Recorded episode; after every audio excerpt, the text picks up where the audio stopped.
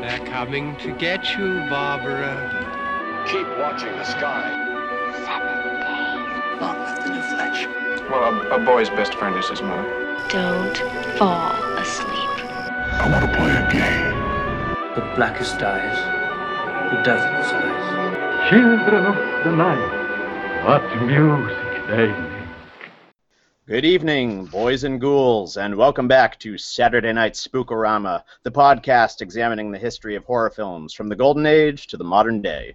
I'm coming to you live in crystal clear spookasonic audio from our luxury studio at the bottom of an abandoned well on the outskirts of town. I'm your host, Thad Kelly, and with me, as always, are my co-hosts, Sabrina Gall, That's me. Justice Hepburn, Hey, folks. and Alex Kump. I'm a ghost. and our stalwart producer, Mr. Andrew Barnes. Hey, everyone.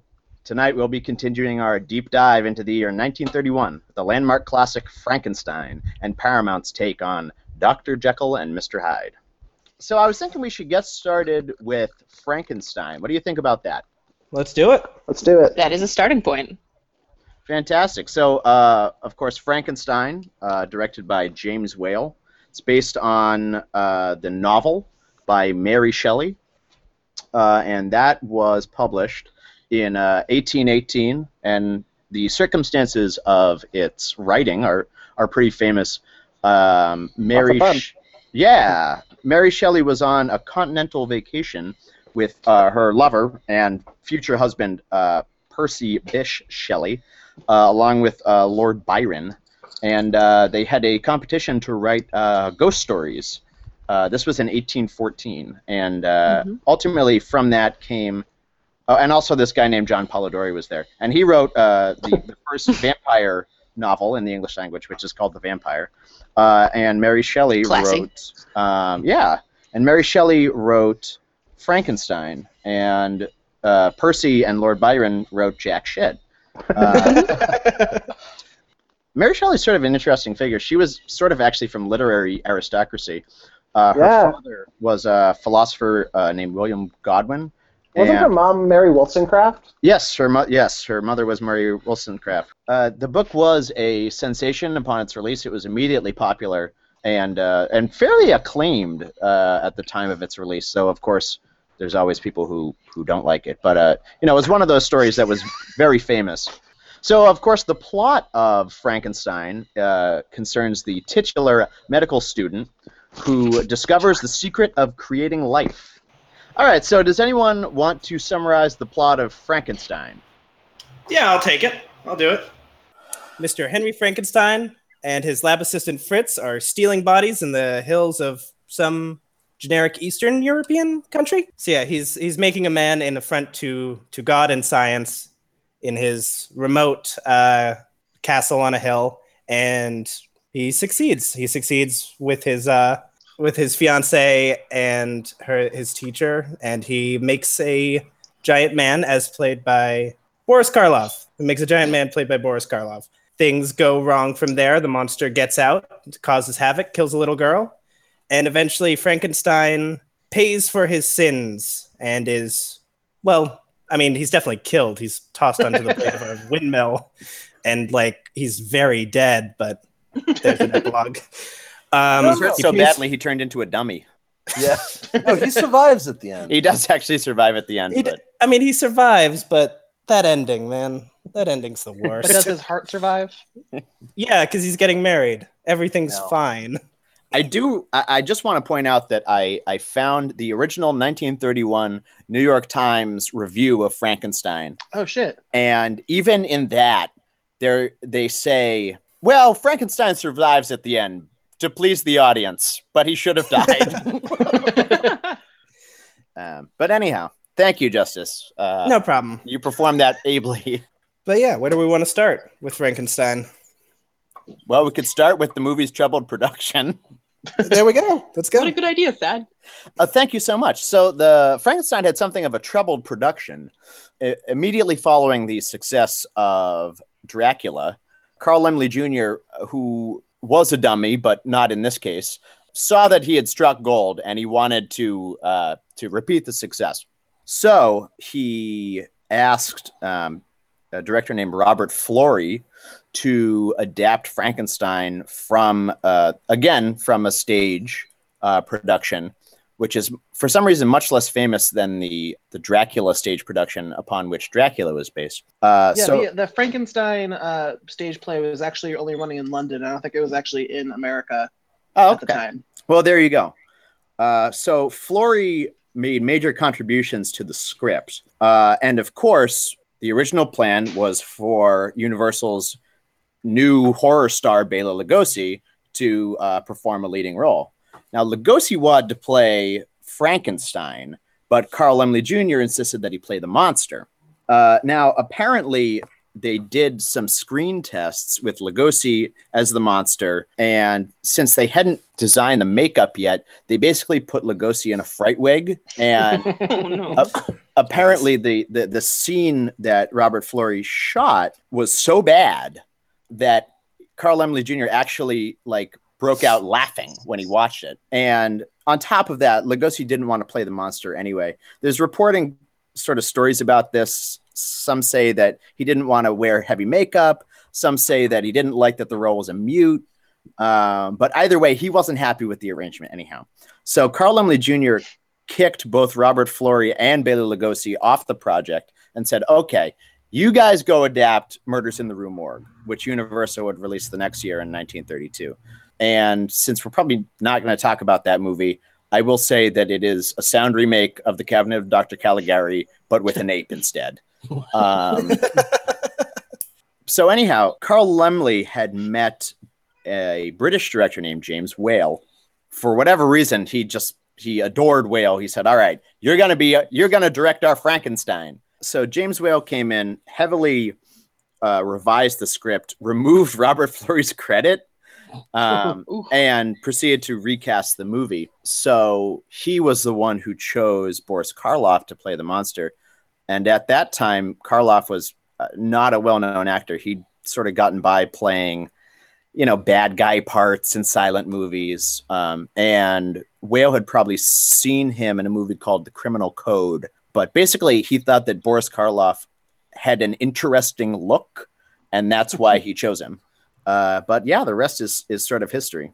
So uh, I don't know what what do we what do we think of uh, what do we think of Frankenstein? I don't know if we want to start in specific parts. Like I, I have this on the outline here that there's, but go on. I I unabashedly love about half of this movie. like everything with the monster and mad scientist stuff Mhm. is great. It's amazing. It's some of my favorite stuff. But everything with like the dad and the fiance like fretting Oh. about a wedding. Oh, Yeah. Terrible. I would say compared to the comic relief in Dracula, the comic relief in this movie is a million times less grating. oh, yeah, absolutely. Mhm. Most things in the world are, yeah. And James Whale actually had sort of a reputation for having a light touch and using that kind of black humor. And I, I think he, he, you know, the the uh, Baron Frankenstein character is, I, don't know, I I find him sort of amusing actually, uh, especially Yeah, I that mean- outfit. It's pretty great. No, he definitely just feels very much like a dad through the entire movie, um, which is what works so brilliantly about it. Like you're like, oh, dad, but you're not like, okay, look at this actor trying to play some crazy dude. He's just like, oh, okay, thanks, dad. Yeah, And he just Uh, like disappears when the monster when the the torches and the pitchforks come out, right? He's not Yeah. around anymore. yeah, he's just not in the movie for a while. I would say my biggest impression of this movie, even more so than Dracula, is it's a film that you feel like you've seen before, even if you've never seen it. Oh, I totally agree. uh, because so much of it is just incredibly iconic. The creation scene, the torches, you know, the the torch bearing mob chasing down the monster. This is stuff that has been parodied, sent up, and imitated so often that you just you feel like you've seen this movie before, even if you've never seen it before. I would say Oh, yeah. that every mad scientist lab since Frankenstein has been the mad scientist lab since Frankenstein. Oh, Oh, absolutely. absolutely. God, it was Oh, yeah, so this- well set. The set design for that was just fantastic. Um, and Oh, that yeah. and that was really funny to watch uh, Frankenstein get uh, the sorry the the monster uh, get lift, lifted up to the ceiling and you see that he's uh, sitting on a board of plywood. And just this good old generic ply. Um, they actually used on the set uh, real Tesla coils, and that was like all that electricity was real electricity. Oh shit! Which That's is awesome. which is if you know anything about science, is extremely dangerous. Oh yeah. Yeah, I mean, um, the production design of the film is fucking awesome. Yeah, Uh, no, the it's- lab, the uh, the the the watchtower lair, the Frankenstein house. Uh, you know, Baron Frankenstein's house is just gorgeous. I would say that the scene in which everything uh, you kind of realize exactly how great all the set design is is uh, when they're searching that house for Frankenstein's uh, monster, and they're just running from room to room to room to room, and everyone's like ornate and gorgeous, and it's all like one continual shot. So this set must have been like a three-story giant, uh, like almost a real house in a warehouse somewhere. God, they just don't make them like they used to. no. No, they find real houses and go there. Yeah, that's lame. You should have to build a bunch of bullshit to make a movie. and even like the uh like the hill the hillside set with all the weird like bizarre looking rocks. I, I don't know. Oh, yeah. And like the night sky projected onto what's obviously a curtain in the background. Oh, that's my Oh, favorite yeah. part by far. It's sort of expressionistic, I guess, maybe because they couldn't afford realism, but it, it it does have this sort of haunted feel to the whole movie.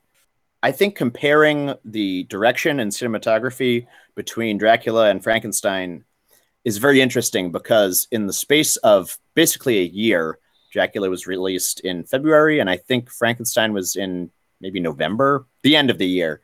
Frankenstein is a much, much more modern feeling film.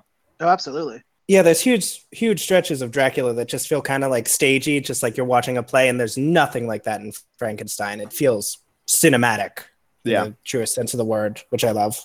I wonder if some of that comes from uh, the transition between uh, Dracula's stage play and uh, Frankenstein's stra- stage play. Yeah, I, I know almost nothing about that play, uh, so I it's hard for me to say, but it, it's possible. Yeah, because I yeah you know in, in Dracula you have a Lugosi who's um you know going directly from the stage play to the movie, so I I would imagine there's at least some connection there. Well, we know that it went through, you know, at least a couple rounds of revision, so that's probably the case. So uh, I- I think it it's sort of unambiguous that the two standout performances would be Colin Clive as Frankenstein and Karloff as the monster. Oh, he was so beautiful. Oh yeah, I think it's interesting how I know I was the one who just introduced the, the performances, but I'm going to step away from that for a second. When the monster is introduced, he walks backwards through a door, he turns around slowly, and then there's, I think, three jump cuts closer and closer to his Yeah. face, so Yeah. good. which That's is good shit. it's a very interesting stylistic choice and they they really milk the the reveal you know there's Oh god, there's yeah, a because couple long every other scenes. character has seen it, seen him, and uh, we're the la- we're not in the know until that scene. yeah yeah and it definitely um sort of sets up this uh, i'm sure we'll see the next kind of monster movies over the next like 20 30 years of that sort of style of denying the audience the you know the sight that they really want and showing a sudden reveal of uh of the monster yeah absolutely do we want to talk about karloff a little bit? Because i think that you know he really makes the movie so. Oh yeah. obviously he has no lines. Uh, it's all about his physicality. The shoes he was wearing had a four inch riser on them which is why he towers Mm. over everyone. He actually was was of average height but he does i don't know he's he's got this strange figure and the the costume it, it accentuates that he's just really alien and and he seems huge yeah, his Uh, hands are so yeah. large. yeah um i think i read somewhere that uh each of his boots weighed about 13 pounds yeah those Which are heavy makes sense. boots I would just like to talk about, um, you know, the the character of Bar- uh, Boris Karloff's character as a human being, which seemed to be he seemed to be super nice and really cool. Specifically, uh, when they filmed the scene uh, with uh, the little girl at the lake, um, everyone was really worried that like she was going to be scared and like they're like, all right, so we're gonna like bring in uh, the actor wearing the makeup now, so it's gonna be all right he cu- gets out of the car and they have to go like go to the location. She goes, "Can I drive with the monster?" Um. And apparently, when they were uh, filming the scene, uh, filming the scene on location, they were worried that the uh, the girl would get too frightened. So uh, they developed this uh, little signal off camera that uh, Boris Karloff would always move his pinky finger to remind her that no matter what was going on, uh, she was his, her friend Bar- Boris was still there. Aww. That's so sweet. That is nice. She also liked boiled eggs. Yeah, all right. Maybe you should tell that story for context, just so. Yeah. Um. So when they were, uh, they had difficulty getting the the right take for this shot where Frankenstein throws the girl in the lake, and they kind of kept asking her. She kept doing it, and uh, James Whale wanted one more take out of her, so he was like, "I'll get you anything you want." You know, you just name it and we'll get it for you if you just do one more take. And she was like, okay, well, I want a dozen hard boiled eggs because I love them. um, he's like, okay, because that seems like a reasonable request from a child. And uh, you know, they do it. They he throw her into the lake. Uh, he gets her two dozen boiled eggs, and that final take is the one they use in the film. That's really an amazing story. um, but no, I mean, I, I think uh, something that elevates this film is James Whale has sympathy for these outsider characters, um, Frankenstein and the monster.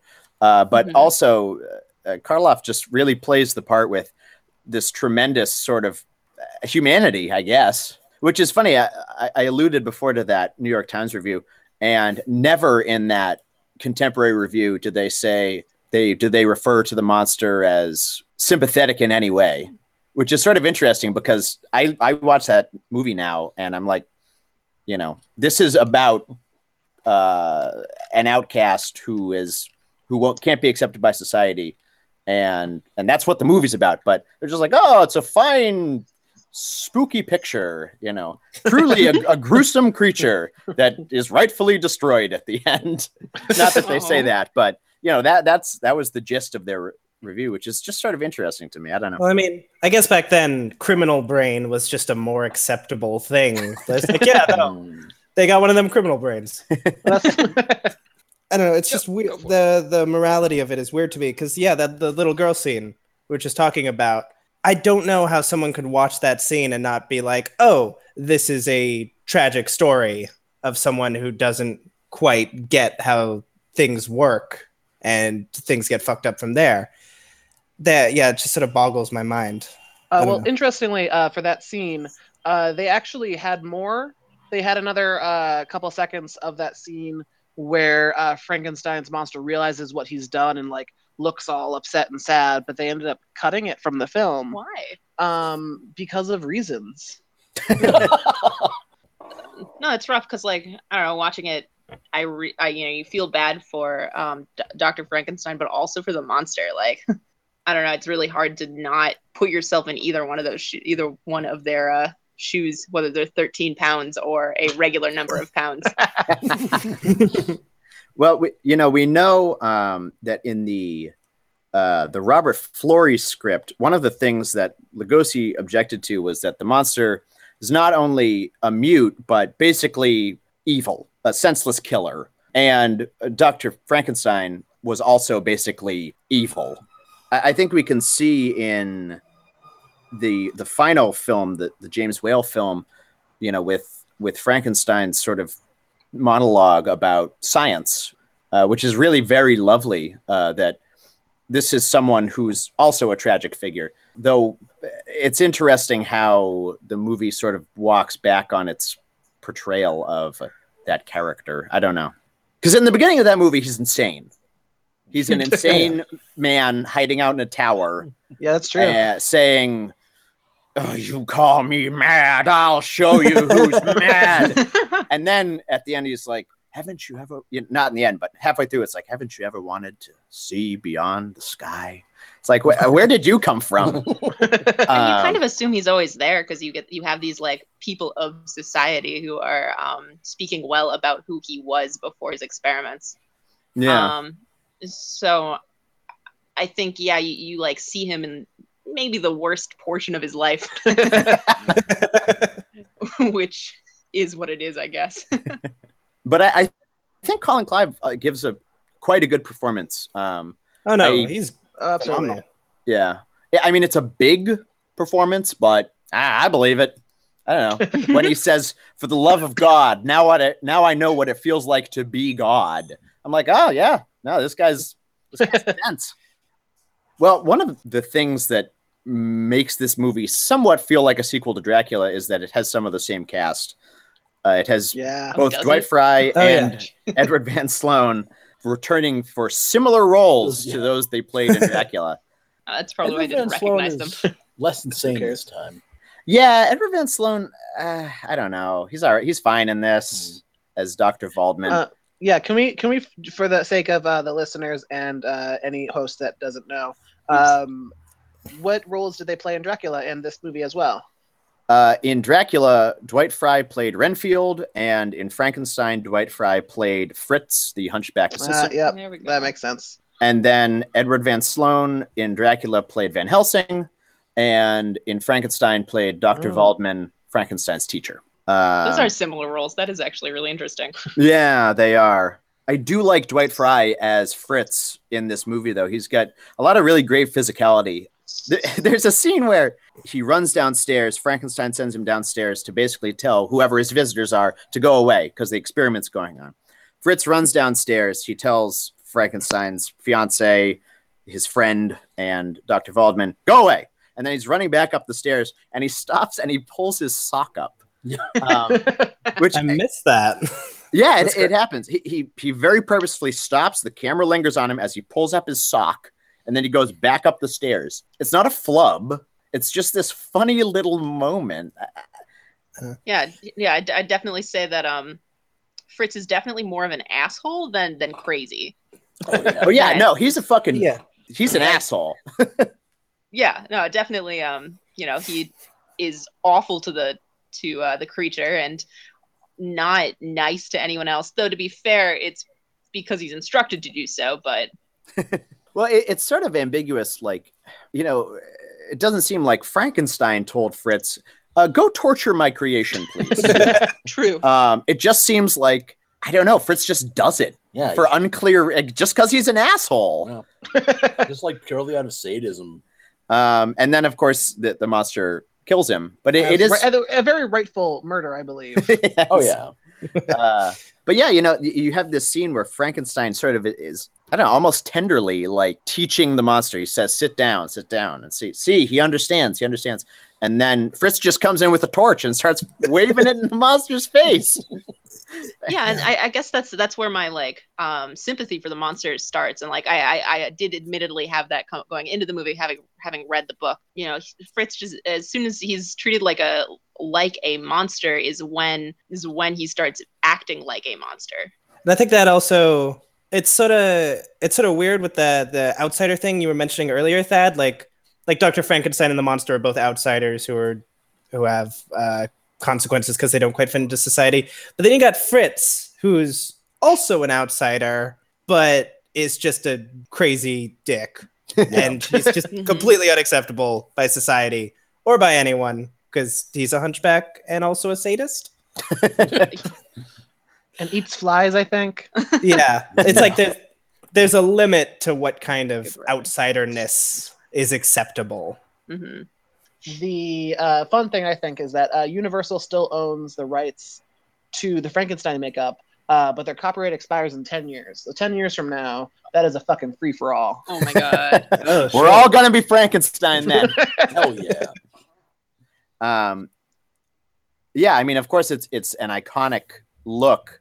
Uh, so one thing I always found odd is um, anytime or a lot of the times you see a say a costume or something based on the classic Universal Frankenstein's monster makeup, uh, it's always green, green skin, which I, I don't know where that comes from. You know, th- there's nothing that would suggest to me that he has green skin, but Um, part of Uh? it is, I guess, the the actual makeup that they use is green because it films better in black and white. okay. Um, so that might be part of it.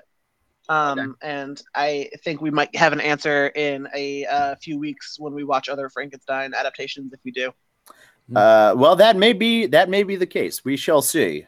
no telling what the future will hold on Saturday Night Spook-O-Rama. But any other performances we want to talk about? Um, So, well, I have a, I have a question actually. lay it on me. Does in in the book the character is named Victor Frankenstein? In Oh, yeah. this, he's named Henry Frankenstein, but there's another guy named Victor. And in the book, Victor Frankenstein has a friend named Henry. Yeah, they just Oh, switched names. Okay. They did it because they wanted it to be able to appeal to an American audience. Okay. Not not very Really interesting. stupid. Yeah, but that's Hollywood. Um, another scene I wanted to point out is uh, the scene where the the father is carrying his drowned daughter through the festival scene. Oh yeah. Uh, is That's- incredibly powerful Mhm. uh, and very well filmed. The way that he walks through and the sort of the revelers gradually notice as he walks by um, and react is it all feels it, it- it's just so natural and you completely understand where this this mob comes from following that because in so many of these sort of um where that scene the the torches and pitchforks though there's no pitchforks in the movie the torches and pitchforks mob would be parodied or imitated it's just like well everyone hates a monster so we're all going to go murder it um but like no it actually completely makes sense in the world of the film uh yeah, absolutely. Mhm. Yeah And, like, all I I would agree. It's that. also kind of amusing how everyone suddenly knows that it's that you know this this monster exists because the girl's body was carried, but I'm that's not important. Well, isn't Frankenstein's in the village at the time? Doesn't he? yeah but we never see him cop to anything Okay.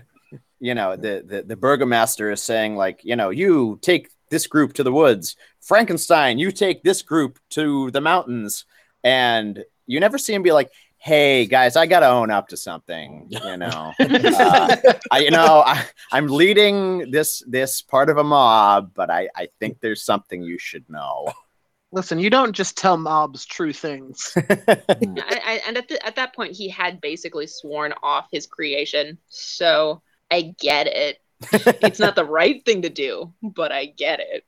there's a, a scene where the monster is menacing uh, Frankenstein's fiance, who's actually whose name I don't know, and I'm not even sure is mentioned.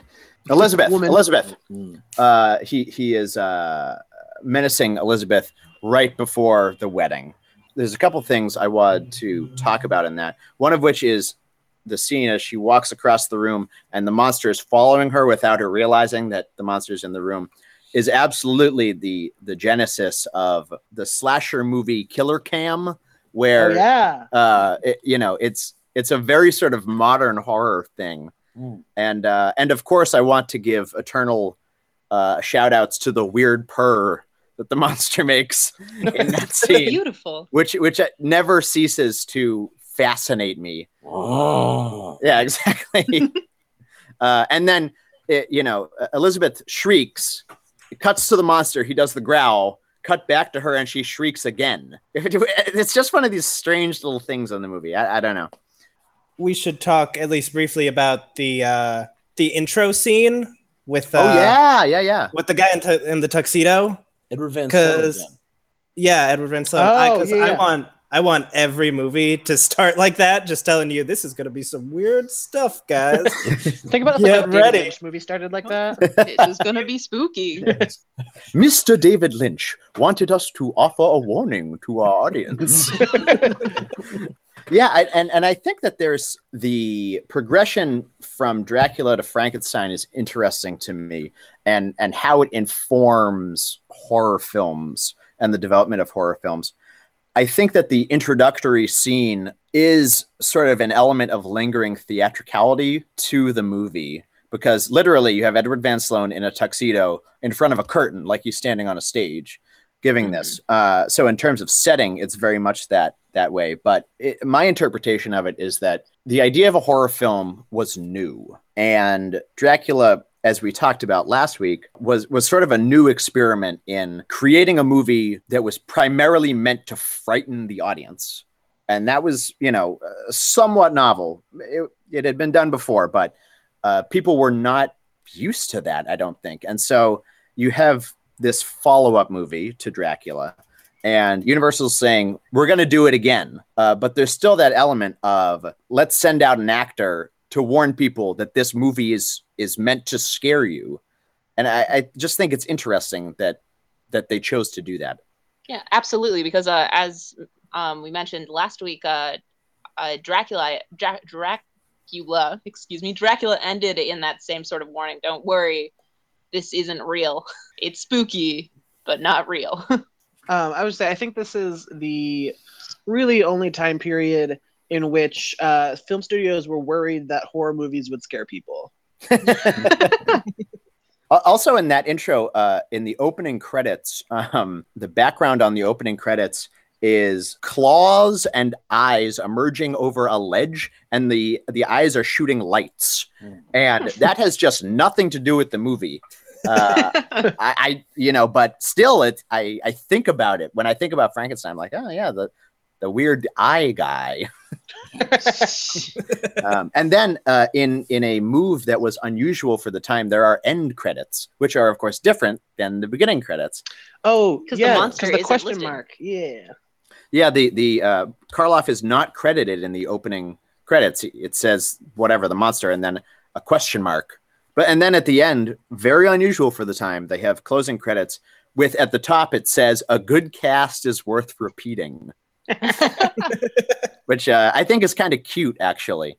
But another holdover from Dracula is that, like Dracula, this uh, Frankenstein has no non-diegetic music. Uh, it has no score, um, but it does have music over the closing credits, which Dracula didn't. Well, Dracula didn't have closing credits, but it, it has uh, a closing uh, musical number, um, which is sort of an interesting progression. It's the showstopper. Also, a big difference between the two is that while Dracula had so much of that silence, which in some ways works to the film's favor, uh, there is a ton of background noise in this movie, including those iconic lightning sounds, you know, the crackle of the electricity, the the shouts of the mob. Uh, it has, a, and then you know other stuff too, obviously, but uh, it actually is full of of sound, even if there's no music. You don't even notice that there's no music. Yeah, I mean, I think that uh, because of the technical limitations of the time, which is the reason that this happened uh, a lot, you find directors who are a lot more willing to engage with silence in very interesting ways. I think uh, one of the things that's lacking from uh, most films these days, and I think only in the past like maybe ten years has it really been uh, have having its renaissance. But you get uh, people who know how to use silence. Don't take it for granted that like oh like we can take a moment and just like watch two things happening and not have to worry about like how are we gonna manipulate the emotions. Another sort of interesting thing about this movie is that part of it, I guess, is that uh, it's short. It's seventy some minutes, but uh, but it's it starts. The movie starts in the graveyard, and it just jumps right in. Frankenstein and Fritz are digging up a grave. You do not see Frankenstein developing his theories. You don't meet him before his his descent into this. It just sort of begins, um, which is like Frankenstein in that way. You know, there's no, we don't get to know Frankenstein before he starts sucking blood. You know, Dracula. We don't get to know ah, Dracula. God damn it. Uh, yeah, which is Were just, watching the same Frankenstein's just like Frankenstein.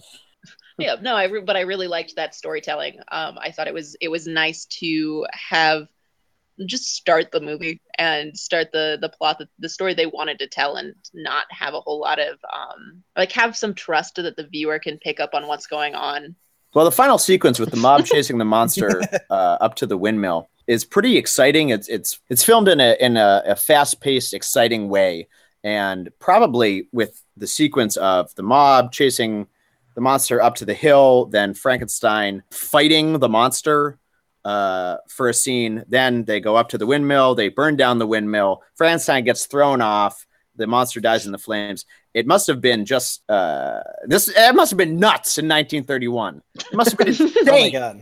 Frankenstein and the monster looking at each other through the turning uh, gears of the windmill, which I want to stress again is such a great set. It's it's a well made, well made scene. I mean really i i, I would uh take that f- further and say that the movie was just really well made i i liked it a lot Yeah, absolutely, absolutely. it's Uh, gorgeous, and especially that windmill scene. I think like that that final shot of the windmill after it after it cuts back and it's that wide shot of the hill and Mhm. the windmill's on fire and you can see all the little fla- all the little torches on the ground might be my favorite shot in like cinematic history it's Oh wow. so it's so good i love it so much One interesting thing, and it, this might be an error in the script or something, but when Frankenstein is conducting his experiments, he is conducting them in an abandoned watchtower. Then later on, he and the monster end up in a windmill. That's two different places. He wasn't running back home. No, no, no, no, no, no, no. Uh, but when uh, Baron Frankenstein is talking to Elizabeth and Victor, he says, "Yeah, yes, he's, he's run off to some windmill to conduct Yeah, his I caught that too. experiments." Mm. Uh, so I don't know. Maybe that's an error in the script, uh, or maybe it's just I don't know. Who who gives a shit about the difference between a watchtower and a windmill? You could presumably watch things from a windmill. that's true. As, as long as that's a window, I don't know. Yeah. How ignorant of you, Dad. there was a little veranda. I think like uh like the book, the movie's really not sure. It doesn't give a definitive answer about who's to blame for the destruction. Uh, it talks a lot about um, the monster basically being an affront to God. Uh, in fact, in the opening uh, scene where Edward Van Sloan introduces the movie, he says s- basically something to that effect. He says, um, uh, without reckoning upon God. And then there's all this stuff about how it's blasphemous. Uh, and yet, I, you know, the movie doesn't really take a stand beyond that about uh, sort of what the root of the evil is. And although it does have the weird phrenology stuff about the criminal brain, like it just, James Whale doesn't seem to give that much stock to that, even though it's in the script and filmed in the movie. Any Well, guys- uh, additional thoughts on uh on Frankenstein before we uh, move on to movie two? I try to avoid thinking. Okay, then movie two. well, I, I wanted to ask you guys. Uh, I think I know the answer, but I'm gonna try and make a habit of just asking this after every movie. Would you recommend Frankenstein? yeah, absolutely Absolutely. 100% Yeah, No, I well, I, think would that- too. Yep. Are you of two minds, Dad? Would you like to abstain from answering?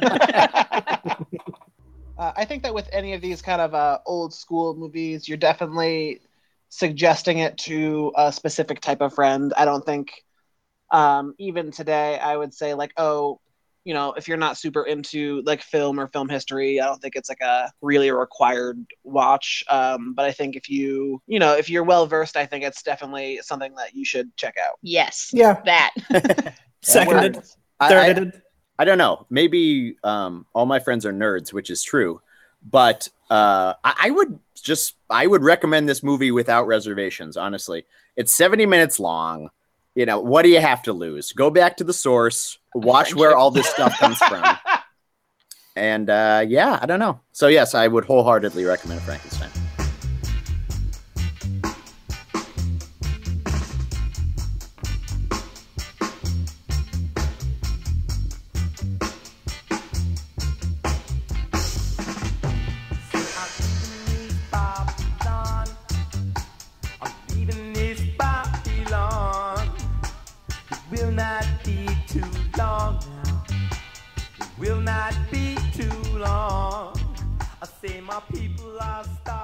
Would we like to move on to our second film, uh, Doctor Jekyll and Mister Hyde?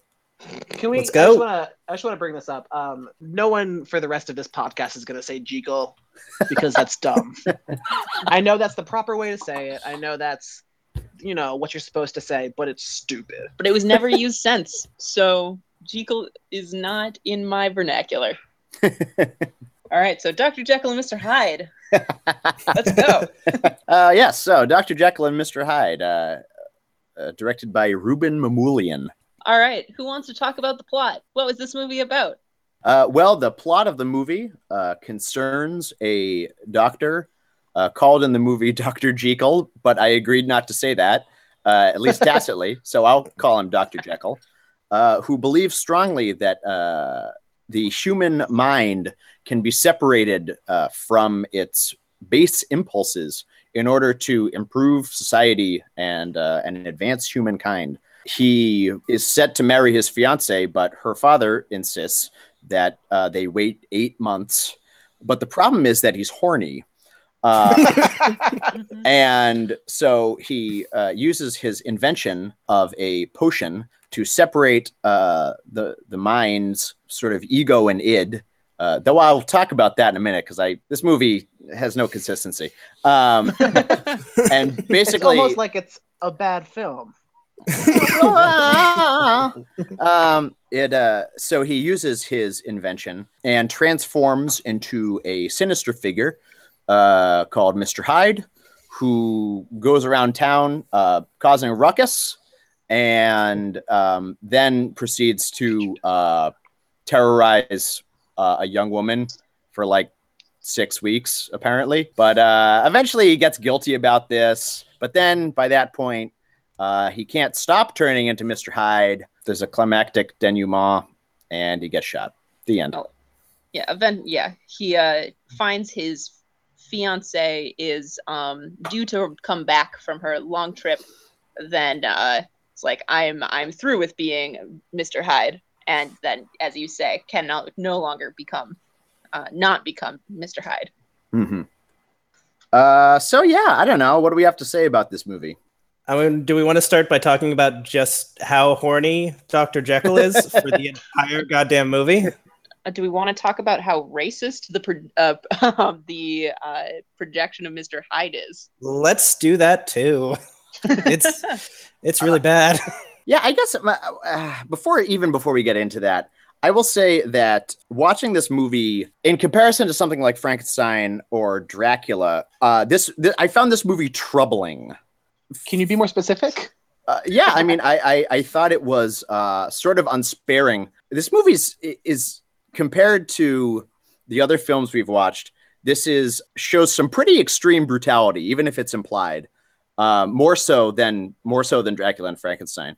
Um, and like, it's not like I went to bed and had nightmares, but I I did. I was like, huh, this this movie is. Um, I found it troubling. I don't know.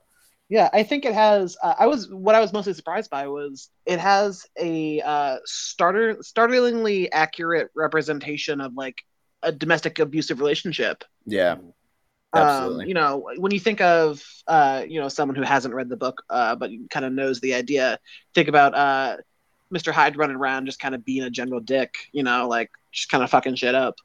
But when you like, there's these long extended scenes of uh, him and her in her apartment that he bought for her, and he's doing the whole like milady thing, and it's uh, really uh, that, that's more unsettling than any of like the the things they try to pass off as unsettling. I think that I think that is supposed to be pretty unsettling, though. I mean, it is, yeah, but um, I don't know. Like, I think that the movie makes this big deal out of like, oh, like we all have a bad side, and that's sketchy. But like, really, it's sort of like, oh, like this is this. I don't know. Maybe that's just me. Uh, I, yeah, I mean, um, I guess uh, the the movie is attempting to play with psychoanalysis and and Freudian ideas about ego and id, which were big at the time. Um, they, they they had entered the pop culture. Uh, and so Dr. Jekyll says, you know, that what he's trying to do is separate the animal impulses from from the human mind. And so I guess it's, you know, you, you have his transformation into this uh, sort of simian creature. Uh, and and he's meant to be, or at least my assumption is that they meant for him to be a, the unrestricted id, you know, so uh, a, a creature driven only by the pursuit of present pleasure. Um, but that's not what Mr. Hyde is. No, he's he just goes, evil. Yeah, he's just evil. you know, he he goes on an extended campaign of terrorizing someone for sadistic purposes. You know, this is not somebody who flits from one thing to another, and and he doesn't. He's not when he's violent. It's not just that he's sort of lashing out in childish rage. He's evil. He's torturing someone. So anyhow, I, I think that the, the whole sort of Freudian angle that they go about it is just not supported by by the text, as they say. Totally incoherent. Totally incoherent. Um, and then to clarify on um, the form of uh, Mr. Hyde, he definitely um, there's a very distinct scene where he, uh, be, he you see uh, uh, Dr. Jekyll's hands become distinctly darker, and uh, you see his um, his face uh, be look is trying to portray someone of um, African descent, and it's just awful. It's it's not meant to be a pleasant portrayal of some of uh of of some of this you know of this doctor. It's a completely different person. I don't know with the completely different person thing. I was kind of unclear how much the movie was playing off like, oh, Jekyll's a Jekyll was a bad dude before. He was just using Hyde as an excuse because he was making out with the blonde lady, whose name I'm forgetting right now. Um, Ivy. Ivy, yeah. Ivy. Oh, yes. He was making out with the blonde lady and going on whole rants about like, well, what's the line? Is is a man who's dying of thirst in the can a man who's dying of thirst in the desert forget water or whatever? Yeah. Like he's he's got all this. Sh- he had all that those impulses in him Mhm. when he was Mhm. Jekyll. He just starts to drink a potion and becomes a much much worse dude. yeah, no, it's it's interesting because um I haven't read the book, but I um am familiar enough with its uh, substance that um so in the book you're you you as um a Dr. Uh, Dr. Jekyll um creates this potion his his uh, Dr. Jekyll becomes even more this like kind human being and uh, Mr. Hyde is is that is that distinct opposite that uh, continues to develop as you know one side prevails and you really don't get that in in the in this movie which is too bad. I feel like that would have um, made the case for um, hyde being this terrible person. I made that a lot stronger. Yeah, maybe I if they had shuffled around the scenes where he uh what call it helps the little girl with the crutches and operates on the old lady after he takes the potion. yeah that would have been really great. See, I got um I don't know, maybe this is just a fever dream of mine. Um but I, I kind of took it as like almost like Dr. Jekyll was already like the the total super ego. hmm So like of course if you split him from his base impulses, well his uh you know, the good part's already dominating, so the potion's only gonna make the bad part dominate. Maybe that's just imagined on my part, but it does um I don't know. I'm just trying to find a way to explain the fact that despite his magic potion being supposed to like separate the two into two distinct entities, all it does is make him evil. i think that's I, I, I like that reading of the character more i just i wish i had gotten that while viewing Yeah. like I I don't know how much uh, you know textual support there is for that. no that's that's fine Um, one thing that I think is very interesting about Mr. Hyde's evil is um, like the first time we see him, he's kind of being polite. Uh, he's not really. He's talking to the landlady, Ivy's landlady, and he like at the end is like a little bit like, but like overall is like moderately pleasant. He keeps Um, it together. Like maybe he's a little loud. Like in proper British culture, he should probably be talking a little quieter. um, but uh, then like throughout the whole thing, like he's playing out this sort of British aristocracy ideal, I guess, and like he weirdly is using Ivy to like fulfill this fantasy. Like he's not just going in there to like you know abuse her, which he does uh, strongly. He like makes her say the things he wants to hear. Um, he plays those power games with her, but like it feels like towards the end of him obtaining some sort of idealistic dream. Yeah, I think there's a lot you can say about um, uh, Victorian morality in the story. Obviously, Mm, by 1931, we're way out of the Victorian period, but uh, sort of the the the morals of Victorian England loom really large all throughout the 20th century, um, and it would have been even more immediate then. Uh, so you have this character who um, is in this like weird courtly romance um, where he's waiting eight months to marry his fiance, and they're abiding by all these these sort of extremely strict etiquettes. Uh, but then, you know, his butler says to him, "Well, why don't you go sample the pleasures of?" You know, it's like, and then, and and you know, Jekyll, of course, says, "I can't do that. I'm a gentleman." But um, like that is the that sort of public versus private morality and the hypocrisy of it. Uh, I think is expressed um, in the film.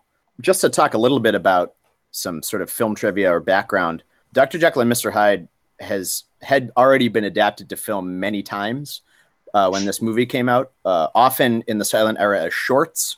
I think people just wanted to show off that um, they could do like a series of fades. Uh, you know, it's like whoa, special effects. Uh, Isn't but- that what we watched for this podcast, though? Yeah. Well, I mean, they're, they're doing something else there too. They, no. um, but uh, the most famous version before this was from 1920, and John Barrymore played Dr. Jekyll and Mr. Hyde. But also in 1920, uh, F- F.W. Murnau made an unauthorized German uh, adaptation called The Head of Janus, which I guess he just loved making unauthorized adaptations because it got him in some hot water with Nosferatu. Uh, but sort of the, the the fun trivia fact is that um, yeah, in The Head of Janus, Bela Lugosi had a minor role. Oh, fun. Yeah. Goddamn. Um, he keeps and- popping up. yeah, yeah. And then in 1941, um, this movie was made by Paramount, but in 1941, I believe MGM made their own version starring Spencer Tracy.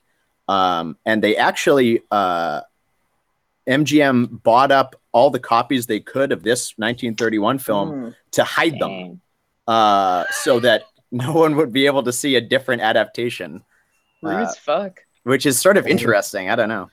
And and also, um, according to reports, uh, that version that they made was significantly worse than this one. I've I've never seen the the the Spencer Tracy one. I don't know. My mom says it sucks, so I trust her to a certain extent. Her opinion on film. Enough. Yeah, I mean, hey, uh, in terms of direction and cinematography, this is uh, a very stylized film. Um, it's also worth noting that uh, the budget of this movie was twice that of Frankenstein. I believe it. A whole Uh, half a million dollars. Yeah, uh, and and Paramount was a much bigger studio, and they could throw that kind of money around. Mind you, by 33 they were bankrupt, but um, yeah, it's hard times, I guess. Um, yeah, I don't know. Uh, there's a lot of weird stylistic touches in this, um, like the subjective POV shots, uh, all the stuff they do with mirrors, um, the That visual. was really cool. yeah, I uh, love a good mirror shot.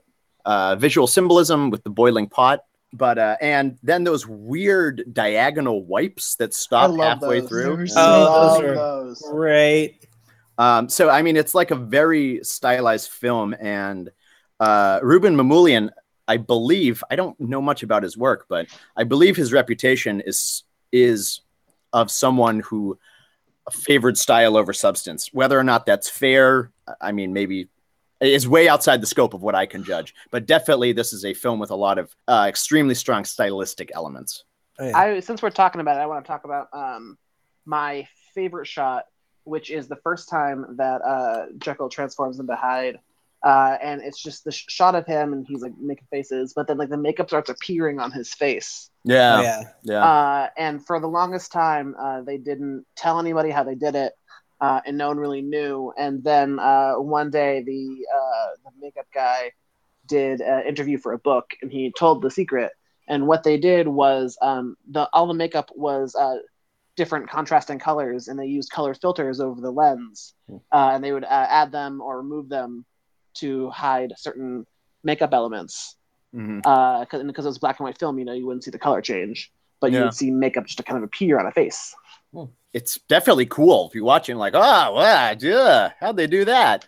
Um, it, it's sort of brilliant. I mean, uh, all the transformation sequences are really really well done like like the makeup thing you go you watch that and like today that would be done with cgi some Mhm. bullshit yeah. some dude would spend 20 minutes adding some computer garbage to it I but think like it yeah probably that, takes some more than Yeah. that. But sorry to It's- sorry to enter computer artists in the in the in the listening audience. All we Um, mean is 30,000 people would spend 12 hours each adding that transform. God. Okay. It's it's, it's too Fine. bad these uh these wonderful shots were wasted on such a bad movie. Yeah. I would also like to just uh, talk for a second about how, um, especially the streets of London uh, in the, the background painting are very reminiscent of, of the cabinet of Dr. Caligari. Yes, the set design is gorgeous. The set design is gorgeous. But uh, in another transformation scene where he's in the park uh, and you watch him transform, rather than merely using crossfades, which they do in other parts of the movie, there's actually a whip pan. they whip pan up from from his hands to his face, uh, and and it conceals a cut, uh, which is um, I don't know. I, I I didn't know they did that in 1931. Uh, do we want to talk about performances? I love Miriam Hopkins in this movie. I think she's spectacular. Oh, she is by far, she carries the film, in my opinion. I would Yeah. agree. Yeah. Really, uh, really spectacular performance. Um, Yeah, I'd really say that uh both female leads were great. or like yes, yeah, definitely worth men- worth mentioning. yeah. Fredric March uh, won an Oscar for he won Best Actor in '31. He, he Um, earned it for talking through those prosthetic teeth. yeah. I read somewhere that um, the the the prosthesis or uh, you know the fake teeth um, actually they were beyond they weren't merely uncomfortable to wear they actually um, uh, were dangerous uh, Oh, and they they threatened to cause permanent damage to him and he was hospitalized after after the after they filmed uh, I don't know if that's true or not but There's But, uh, probably I like read that lead in those teeth. Yeah. Just Uh, sucking on lead. yeah, no, I- I just want to know what do you, did you guys think made the movie bad? See, we can I think we can all generally agree that this was not an enjoyable watch for its plot. I liked when Mr. Hyde was like jumping around on shit. That was great. yeah I know that's a lot of fun 'Cause- that's a lot of fun yeah. Because like he shows no athleticism before that. and then all of a sudden he's going crazy. It's great. Yeah, I don't know. Uh, I have mixed feelings about the movie. Um, maybe somebody else should go first. Um, I, I would say that I think it is uh, poorly paced. Um, I, that's my sort of biggest complaint with it. It's um, about a third of the way into the movie that like he transforms, which is the inciting incident uh, for the most part. Mm-hmm. So you kind of just have 30 minutes of just exposition and like very dull, dreary exposition at that. Yeah. Yeah. How many how many scenes do we have of him and Miriam going, "Oh, I want to get married right now. I want to get married right now. We can't. We can't. We can't." There's like five scenes like that, and they go on forever. They go on. They like talk for about ten minutes of this th- this first third of the movie about it, and it's just disgusting. But Uh, that being said, hour and a half movie, first thirty minutes of exposition just uh doesn't sit well. And it seems like the last um, 20 or 30 or 10 to 20 minutes is completely rushed. like the entire um, end of the movie, like the, the, the resolution of the film, it feels like it all just happens like that. Yeah, and that's something I, I have to uh, compliment Frankenstein on is that um, unlike Dracula, which is has like a weird anticlimax, and this movie where the resolution is really rushed, uh, Frankenstein's perfect, paced perfectly. it's great. Mhm. Yeah, I would have loved to see, um, you know, this this scene where um, Mr. Hyde is, you know, running through town trying to turn back into to, to Jekyll um, to fool the police. I'd love to see that go on longer, um, or like have more of that through the film, and like, uh, you know, so that they're they're, um, you know, in the in the books, there's it's a lot bigger. This like you never see them in the same room, and there's people who know both of them. and you know kind of uh, definitely it sounds like a really interesting relationship in that sense you, you know you have the the butler who's like who you know he's mr hyde is mentioned to him once but like Yeah, I was confused about the butler, whether the butler knew or not. He was a very weird character. Yeah, he's just kind of like um, a guy for Dr. Jekyll to talk to. Like, we got to have another Yeah. guy in this scene. Even though he's already got his doctor friend. I, I think it talks more about um his wealth than anything else. Um, that the, gi- giving him a butler uh, allows the viewer to immediately pick up on uh, pick up upon you know this this doctor is really wealthy and has and got that way by being this great doctor he is, and then splits. Anybody got Yeah. any closing comments? I just wish the cinematography would have uh, saved the rest of the movie. Yeah. But uh, Sabrina and I were talking about how we wish that a lot of the cool cinematography for the film was more in service of the story Mm. rather than just sort of being cool. Right. Especially like a lot of like the fades and wipes and stuff like that. They they were cool. Um, Or even the POV shots. yeah, I was expecting that to be some sort of cool, you know, difference between being you know a monster and a human, but like really they were just cool POV shots. You know, or Yeah. like that would have been a really cool reveal for like watching uh Jekyll like realize who he is. I that think- would have been so great.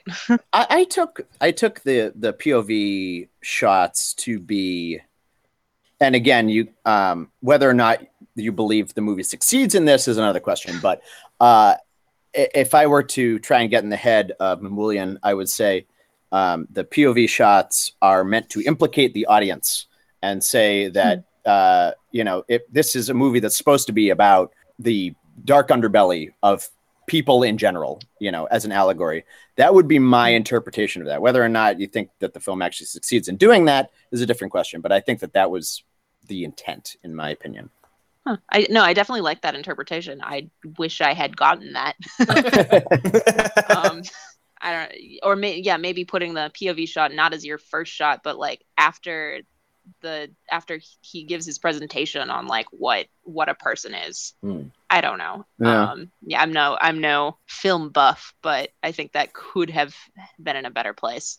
It is. It is sort of odd. It's an odd way to start the movie, and it goes on for a while, and then it's just like, ah, we're not doing this anymore. Yeah. Uh, Yeah. They bring it back like once for a, for a hot second, but like realistically, it's not useful. And it could have been like a, a really neat technique to like, okay, you're seeing through his eyes, you're seeing through his eyes, but you don't know which one of them he is. hmm. Yeah. Yeah. And then, uh, nope, you just get to watch him play the piano. um, I, I, one. Speaking of um, that, The Uh, the- organ, excuse you. yes, the organ. I wasn't going to correct you, but I'm glad somebody did. Uh, uh, the the opening uh, credits feature uh, the Toccata and Fugue uh, by Bach, which uh, may be the first use of that uh, piece of music in the context of a horror film. In fact, I'm I'm a hundred percent certain that it is.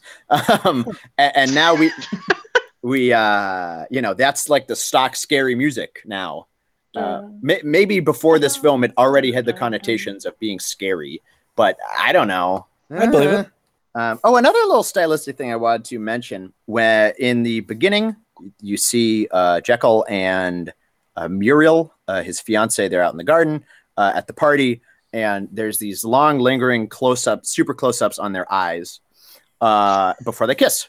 Uh, and then later on, I, I noted that um, the shot was cruelly replicated when it does the same thing uh, with Uh, with um, Mr. Hyde Ivy?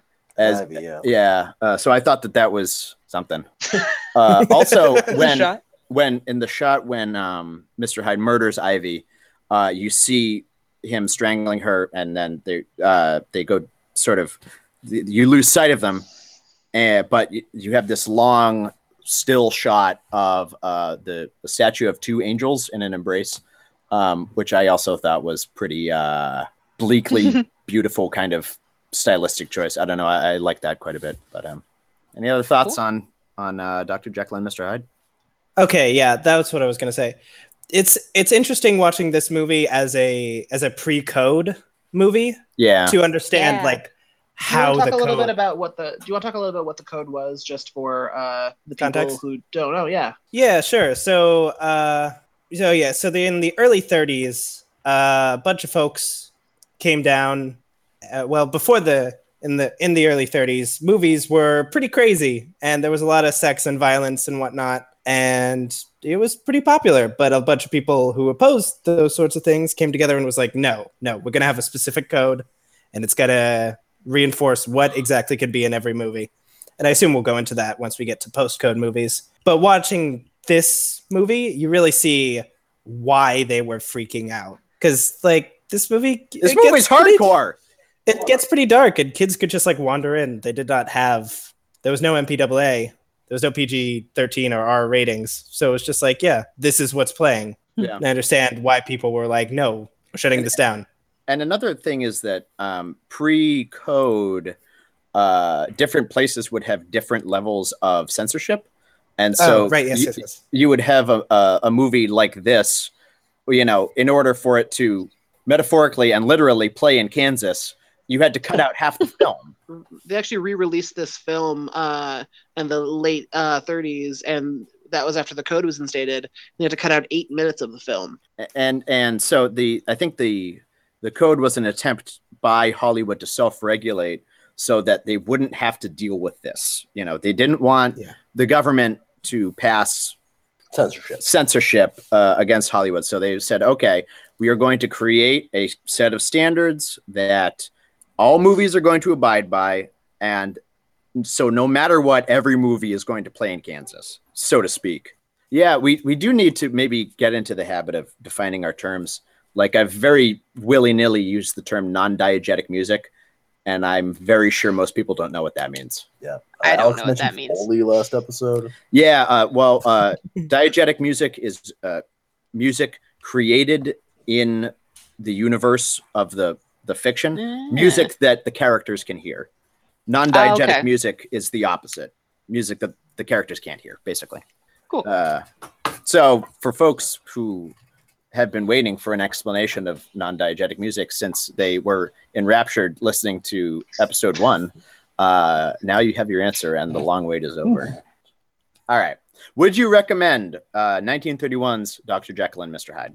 Um, if there was any other movie suggested, probably not. But if but if someone uh, like wanted to see some amusing wipes, some amusing like you know early uh, cinematography, this would be like cool, I guess. Yeah, Mhm. uh, my official uh, decision on this is look it up on YouTube, watch some clips, and move on with your life. Yeah, and I mean, there's there's so many adaptations of Doctor Jekyll and Mister Hyde. You could you could do better if you Yeah. really need that Jekyll and Hyde fix. Barnes, you want to weigh in? Uh yeah, I'm with Alex. Uh research purposes only. I guess I will be not a dissenting voice exactly, but I, I would recommend it more. Somewhere Uh, in the middle.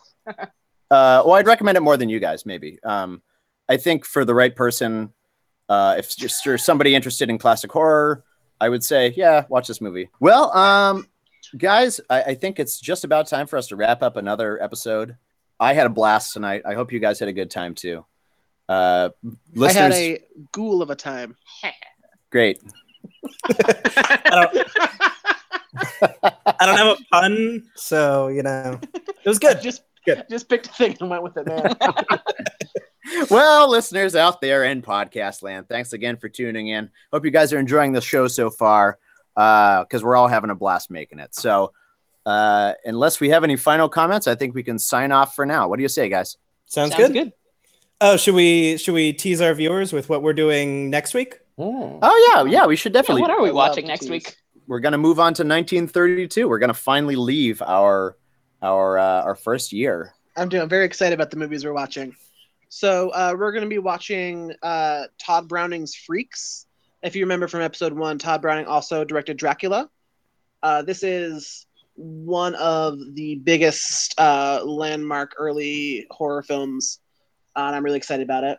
We're also going to be watching uh, Vampyr with a Y, uh, which is a European art house vampire movie.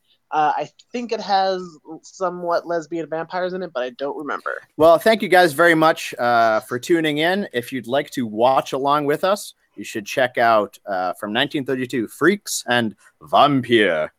And uh, I guess we'll uh, we'll see you see you all again next week. I'm still a ghost. Vaya con Dios. Spooky. Bye, everybody. everyone.